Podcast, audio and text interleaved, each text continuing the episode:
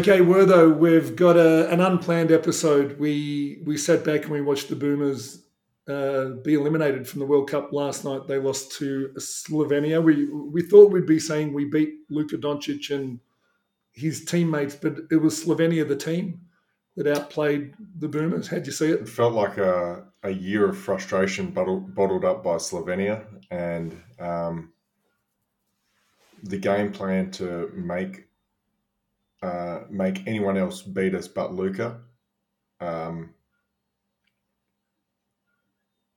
they, got a lot of open shots and they got a lot of open looks, and I don't think our defense was good enough. I, I talked about how I thought the Boomers' defense could look when you've got a Josh Green, a Matisse Thybulle, Xavier Cooks, and all that um, in in the uh, the lead up games. Uh, but there was just something lacking this preparation. There was just something lacking about this team and where they were defensively, and that got exposed last night. When you when you have a guy, and granted, Luca had this the lowest amount of points he's had all tournament. Luca had the most amount of turnovers he's had this tournament.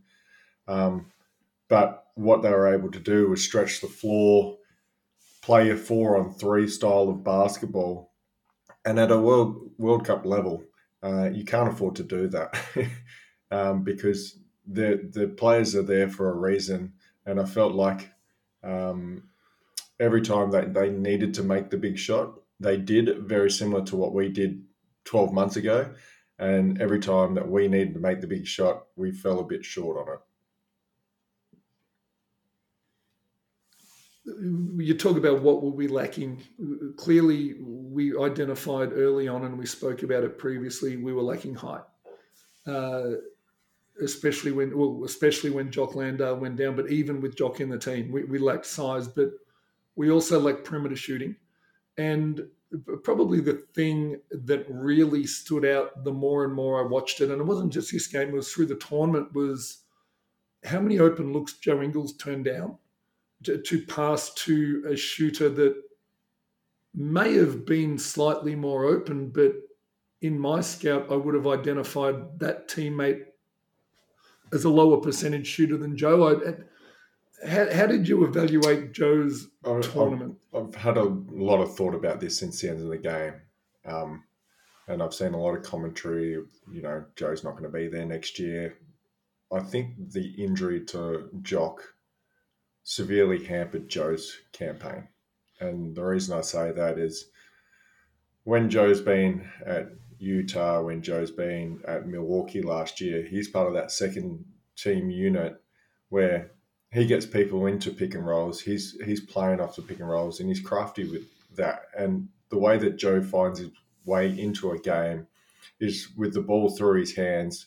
He's a very unselfish player, but he makes great decisions. The injury to Jock is we went small ball and Joe was playing more of a four man now, setting screens. And so his level of comfort that he probably had on the court uh, wasn't quite there. And um, for some athletes, not all, but some athletes like the known of what's going to happen and their role and how it's going to be played out. I'm assuming that for Joe, and this is purely based off assumption, this is not talking to players, this is not talking to anyone else, but I would have assumed that Joe could have been part of that group in that second second group where the ball was going to go through him to be able to facilitate more and free up other people. Um, and so I don't blame Joe for probably having a lack of confidence. I, I blame the situation in where, yes, he, he should have shot a lot more. I'd wanted him to shoot a lot more than what he did, but I felt uh, his role within the team got changed severely on the eve of the World Cup. And um, I don't think he quite was able to wrap his head around playing in that, that four uh, the four spot in the as the power forward position, as so to speak. It's interesting you mention that because for those who know basketball reasonably well, the foreman really find rarely finds himself in the corner as the last recipient for that corner three. Um, and the passes Joe was the play phases where Joe was making the extra pass, he was making it from the wing and from that trail spot to the corner more often than not, which is probably the spot he would have used, usually filled. So I know it doesn't sound like much, but he was in unfamiliar floor spacing for what he's or unfamiliar spaces on the floor, spots on the floor to, to what he's accustomed to. Um, Matisse Thybulle, um, I don't think anyone would argue that he was a little bit disappointing through this whole preparation, and maybe it was as a consequence, as we mentioned about the Boomers as a whole last episode, that you know, he, he probably suffered by comparison. He, there was so much energy about the new guy coming in and Matisse doing such a great job. And even when we beat Slovenia for bronze, we didn't bail out the defender, which was usually Matisse, who was guarding Luca as often. Um, you mentioned we gave up a lot of four and three opportunities this time. You know, I, I won't question Goorj and, and, the theory and the tactics, but I, I, I, was surprised we didn't guard Luca straight up a little bit more with Matisse with and with as far Josh as Green. that tactic goes. Uh, for me, um, I think the thing in the back of my mind with this, um, and obviously 12 months ago, it worked with Matisse. Uh, this time around, it didn't work with Matisse. Um, the one thing that I thought about was how many guys on the Boomers team have actually been the guy for their team when it comes to a season. Like Paddy, Paddy has been the guy for the Boomers for the better part of a decade now. Uh, Chris Golding is the guy for Melbourne United. Um, you could argue Xavier Cooks has been the guy the last two seasons with Sydney. But we're just talking Correct. NBL now, not NBA. Like and this is what I'm getting to. Like there, were, we we didn't have our guy to be able to do it, and the only other person that I could think about, and yes, it's still NBL, but what happened if BA would have backed Bryce Cotton? That's um, you know what that was my very next question. You know, even in a vacuum, if if Bryce is Australian, given mm-hmm. how similar Josh Green is to Matisse, do you roll with Bryce over Matisse just for balance and team and perimeter threat? And, and I'll, I'll, be the first to put my hand up. Scorer. when I say it, it sounds shitty because I know how much Matisse meant to us winning a bronze medal 12 months ago. Like there, there is value there. I, I understand it. The growth of Josh Green might have outgrown Matisse Thybulle in this period. Uh, going back to your initial question, uh, I'm surprised that we didn't trust. Uh, I don't know if trust is the right word, but go more on the one-on-one coverage with Matisse and with Josh on Luca. And you know what? Um, if you're a Dallas Mavericks fan, I, I think the biggest gripe of the Mavericks is that there doesn't seem to be any flow from the rest of the teammates because Luke is so ball dominant. And if he's the one guy that's going to beat you, you shake his hand at the end of the game and you know that he's had to put up a 40 point performance to get it done. The last thing you want to do is not only Luca feeling good because he's like, all right, I'm just going to stretch the floor and make two people come at me and then let the teammates. But then once you get the other guys into the game and they start feeling good, you noticed at the end of the game, um, the one, the, the minute sequence for me that sort of encapsulated where this game was going to go. Uh, about the nine minute mark, Josh Green gets a good look from the corner, doesn't knock it down. They come down, knock down a three, and it was contested, but they felt good about themselves. I think two possessions later, Josh Green had a three in another corner, in the opposite corner, missed it. Uh, they go down, they knock down another three, and it, it, was all over at that point. It was the difference between a player feeling good about themselves because they'd gotten to a rhythm during the game versus Australia that were felt like their offense was forced, especially in the second half.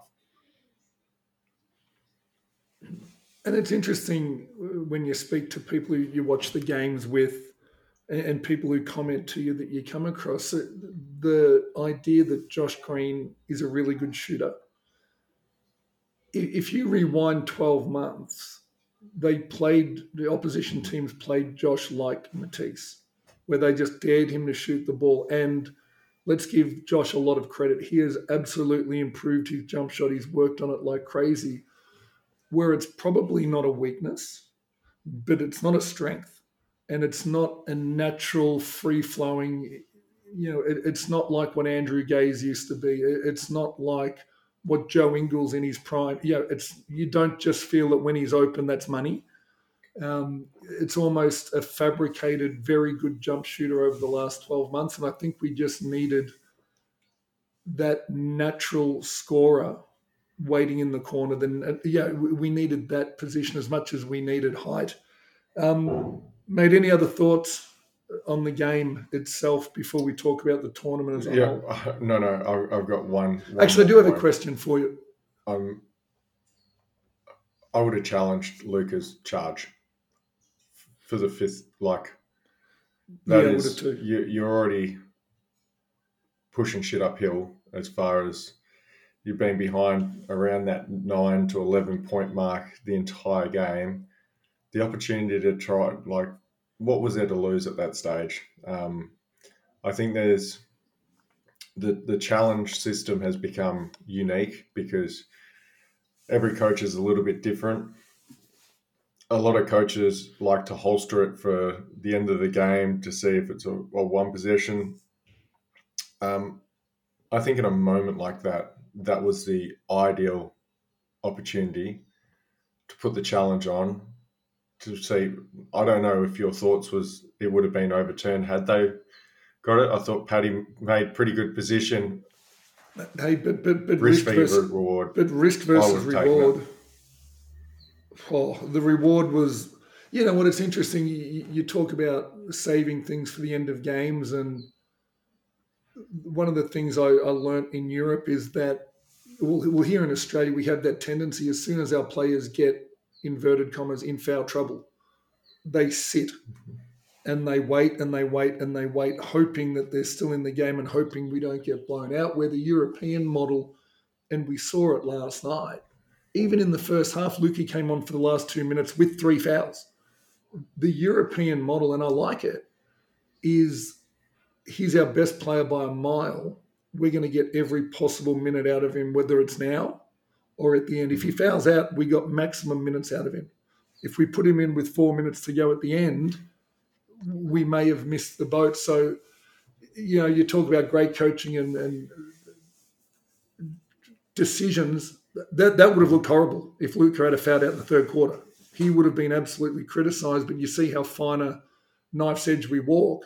Um, I think it's all He looks like a genius now. the player.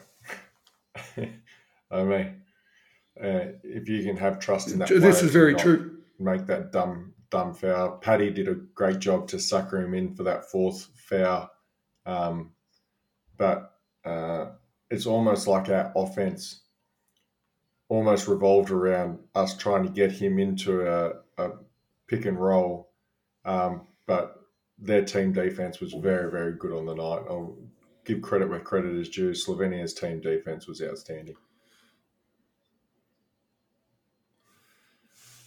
I agree. Um, a lot's been spoken about before we get off the boomers. A lot's been spoken about the boomers culture, and it's been in the press. It's been promoted through BA. It's been promoted corporately.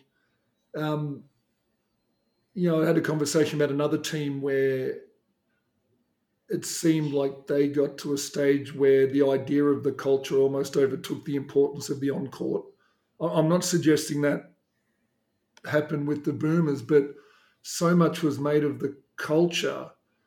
It almost felt that there was a pressure to be it. Um, I, I'm fascinated to see once the dust settles on this tournament if Gold Vibes only looks exactly the same coming out of the tournament. If Gold Vibes only looks the same in the game in, in the remaining two games um, or the remaining games for the World Cup. Did, did, did you have any thoughts about Boomers culture as we went through I don't know World about Boomers culture. It's funny, like I'm I'm sitting on the couch last night. Um, Dana and I are watching the game, and she can see that I'm clearly brooding over this game. And the longer it goes on, the angrier I'm getting. And um, I think the best way to sum up being a boomer is it's not like following your regular sports team. It's not like you being a Western Bulldog supporter, um, Chris. It's not like me supporting the football team. It is. It is something else. You sort of ride the highs and the lows of the boomers still, as if you're still involved in that that camp. And I guess that has something to say that at least from a culture standpoint, the boomers still make me want to invest in the boomers as a past player. Um, Yep. I was gutted last night. I was devastated um, because I know those moments. It's a fine line between failure and success, and for a lot of the Australian public, they'll look at this as a failure. Um, off the back of the expectations of what we did 12 months ago. Uh, I think you rightfully pointed out when we talked to Sam, like we can easily be a medal contender, but we can easily fall uh, like we did. And And, and, and that and, and what we said, and if you didn't hear the clip, it's on all of our socials. Um, my comment, and I said how strong I was on it, is that we can play really well in medal, or we could play really well and finish fifth to eighth. What we didn't mention last episode is that if we don't play really well, like many other countries, we're really beatable. And we've just learnt that. We- lost to Germany, uh, we lost to Slovenia, and we've got a couple more battles to go. And and we've seen, you know, we saw Canada, who I, I know traditionally they're not a powerhouse, but you look at their roster, lose to lose to Brazil, who who we actually lost to as well. So nobody talks about Brazil. We, we saw what happened with France. They're, they're, they're not quite on their game, and they get bundled out in the very first round in pool stage. It, it doesn't take you being far off your best no matter what nation in the world you are, maybe outside of the United States, to be really, really But I I guess going in back to your Cup point, or an Olympic Games. is what's the culture piece? I, I don't know where it goes from here. That's, as you know, that's sort of the inner sanctum sort of stuff that, you know, we were once part of, but now we watch from the outside like the rest of uh, Australia does with the Boomers.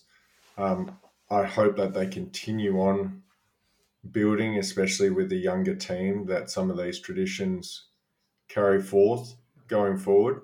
Um, but all I can tell you is the Boomers culture has still made me but want to commit to the Boomers and believe in the Boomers and feel like I'm part of the Boomers still, Yeah. regardless if I'm on the court back in the day or if I'm sitting on my couch now watching them. I still feel the same.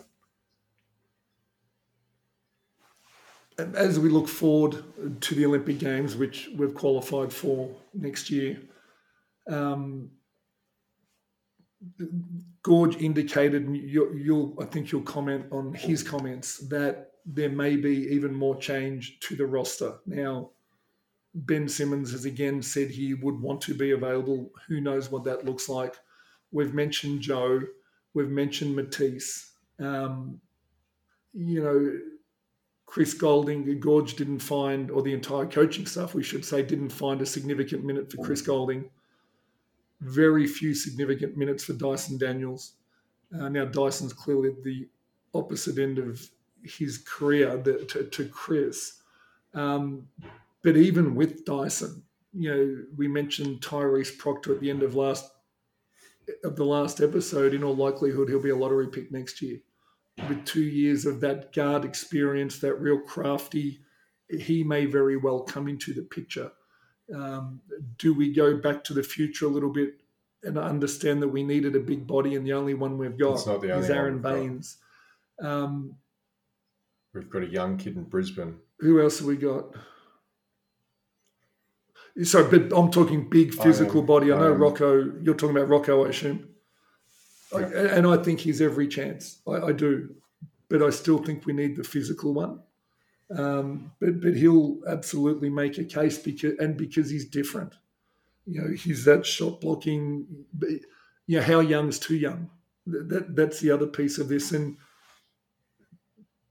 as I look at what other teams are doing, you know, we actually compared to most nations had as close to a full strength team as we could have put on the floor, as close to.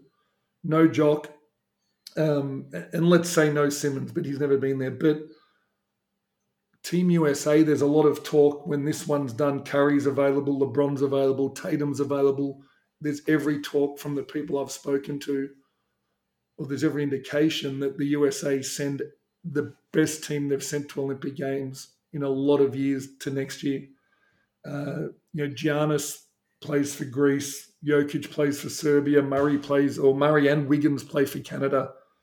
Wembanyama gets added to France, Sabonis, Porzingis gets added to Latvia, who create who have upset a couple of teams.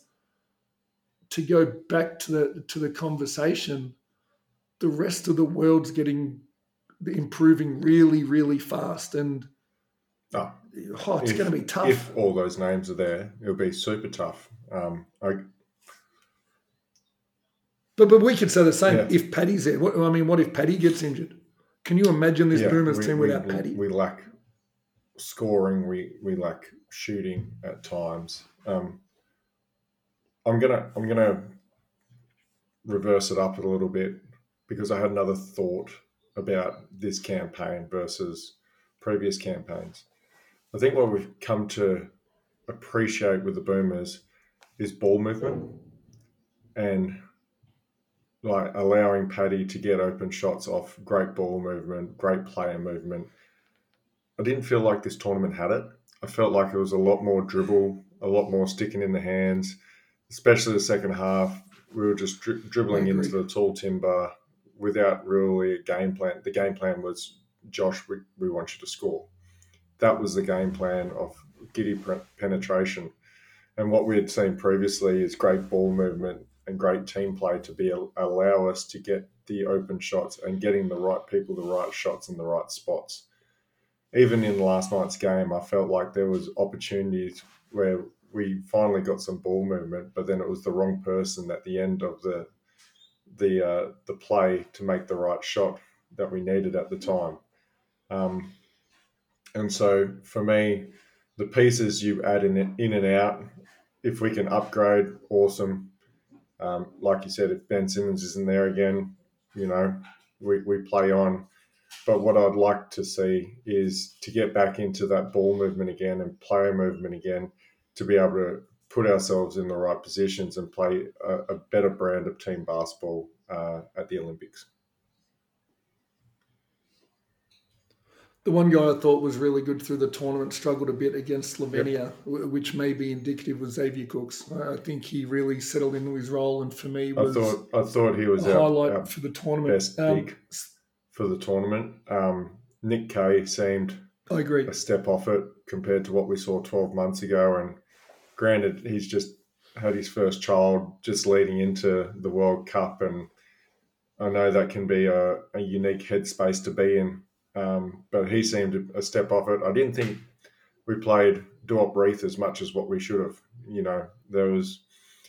The, you know, I thought he was solid in his minutes, and, and maybe he was missing something that we didn't know about, or, or rota- rotation where he, he, I just didn't think he had a very long lead in this tournament, um, and so he he didn't have a great tournament.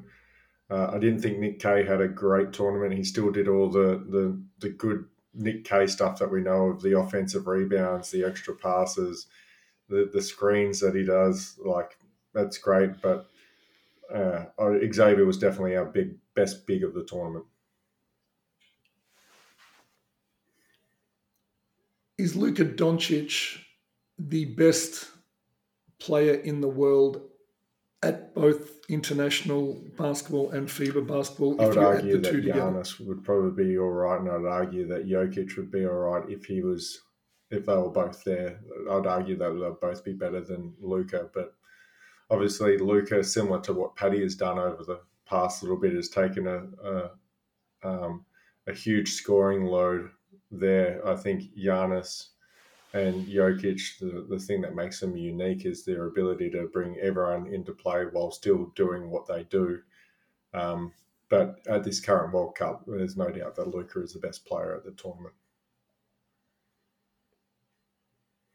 How far off Luca is Shai Gilgeous-Alexander again, FIBA and the NBA? Because he was someone, and to preface it really quickly, that when we ran our tours last year and saw him in person a number of times with Josh, he was the absolute standout. You don't realize how good he is. And this was kind of before people outside the NBA realized. Um, I, I, just think he, the, the way he plays, even in this tournament, I know they lost their last game, translates really well to international as well. And Jamal Murray being hurt really, you know, Canada handed him the reins and said, go and be a mm-hmm. Luca type or play a Luca type role. He's very, very good. For this team. Um, I don't think he's at the level of Luca just yet, but he's not that far off.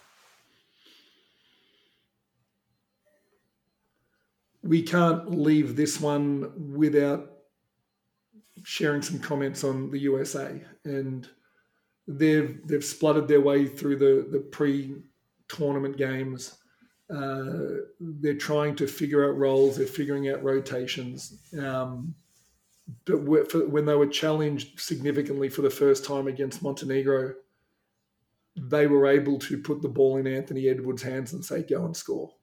And that is what he did. And when you have a player, whoever it is, Shai, Luca, uh, Anthony Edwards, that has that mentality and ability to score it, it just makes everybody else around him so much more effective. So when it really mattered, the USA, and they've spoken about it, knew who they're going to, and the other guys fell in the line. So that may have very well been the game where the USA figured it out.